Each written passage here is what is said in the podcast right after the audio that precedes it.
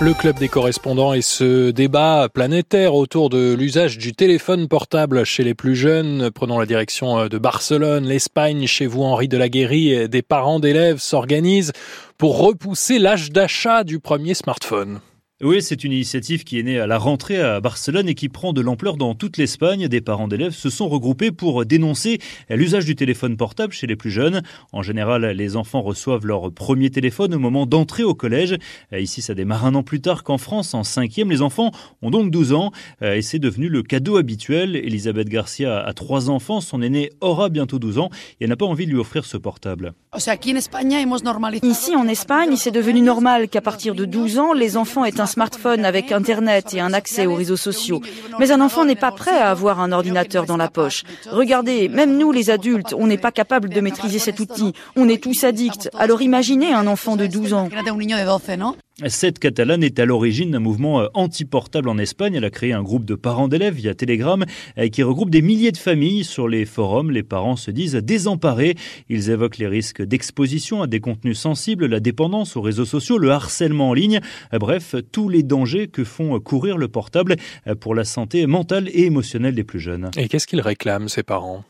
Eh bien, ils aimeraient que les jeunes n'aient pas de portable avant 16 ans. On a bien interdit l'alcool et le tabac aux mineurs, avancent les parents. Mais comme les autorités n'iront sans doute pas jusque-là, les familles misent sur un pacte. L'idée est simple. Dans chaque collège, les parents pourraient s'engager à ne pas offrir de smartphone à leur enfant avant 16 ans.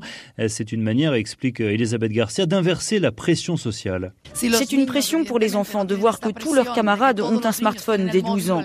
Mais si cette pression disparaît, les enfants ne vont plus forcément demander un téléphone à leurs parents? Et sans doute, ils reviendront à des activités de leur âge, jouer au ballon ou grimper dans les arbres, au lieu d'être le nez devant un portable en train de chatter sur WhatsApp. Et comment réagissent les pouvoirs publics? Ils sont pris de court face à un mouvement de plus en plus important. Euh, les politiques essayent donc de se saisir du problème. Le sujet était à l'ordre du jour ce mercredi matin au Parlement de Catalogne. Euh, on réfléchit à un meilleur encadrement du téléphone.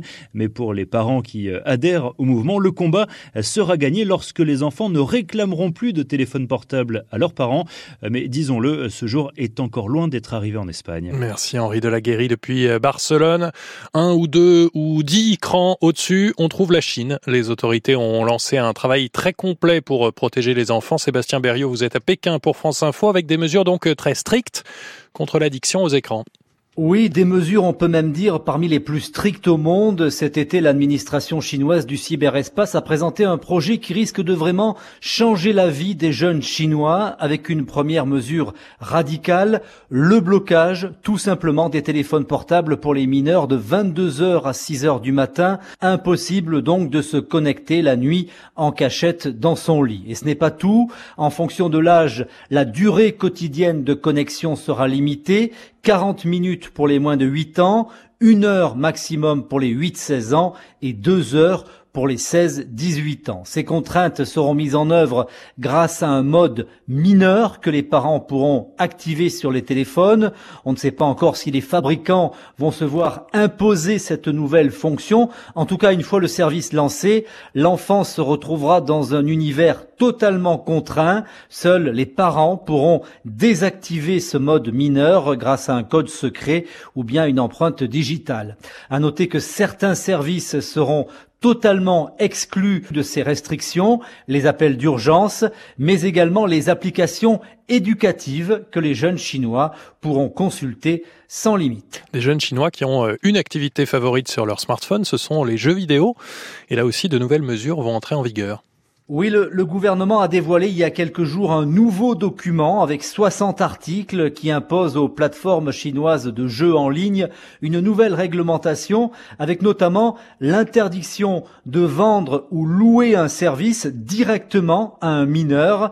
Les plateformes devront intégrer dans leurs jeux vidéo en ligne des systèmes pour faire respecter les limitations de durée, trois heures de jeu par semaine normalement. Ces mesures signées par le Premier ministre Li Qiang entreront en vigueur au 1er janvier prochain, avec l'objectif donc de faire face à un phénomène qui prend des proportions très inquiétantes en Chine. Selon un rapport officiel de 2021, 24 millions de jeunes chinois sont considérés comme addicts à l'Internet. Une politique volontariste donc pour protéger les mineurs quitte à freiner très sérieusement le développement des géants chinois des nouvelles technologies qui voient ce marché très juteux de la jeunesse leur échapper partiellement. Sébastien Berriot depuis Pékin, la Chine, pour clore ce club des correspondants et pour me faire euh, l'avocat du diable, je signale que cette chronique est à télécharger avec l'application Radio France.